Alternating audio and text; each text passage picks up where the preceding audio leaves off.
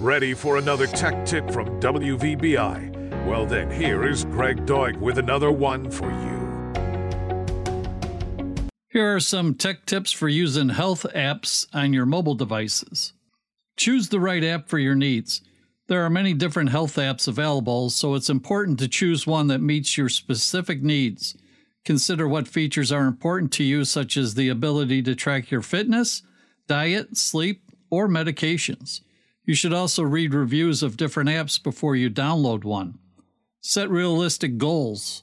Once you've chosen a health app, start by setting realistic goals for yourself. Don't try to change everything about your lifestyle overnight. Instead, focus on making one small change at a time. For example, if you're trying to lose weight, you might start by setting a goal to walk for 30 minutes a day. Be consistent. The key to getting results from any health app is to be consistent. Try to use the app every day or at least several times a week.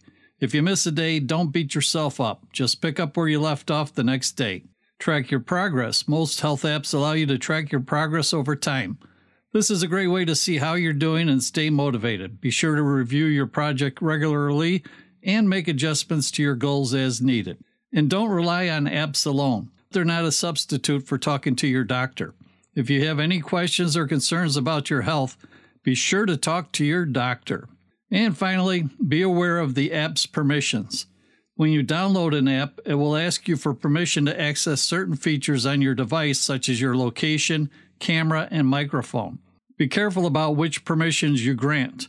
Only grant permissions that are necessary for the app to function. Get the latest top tech news stories once a week by signing up for the tech newsletter at gregdoig.com and subscribe to the Tech Root YouTube channel for videos and podcasts. Thank you. WVBI Tech Tip is made possible by our launch sponsors and with the support of listeners like you. Thank you.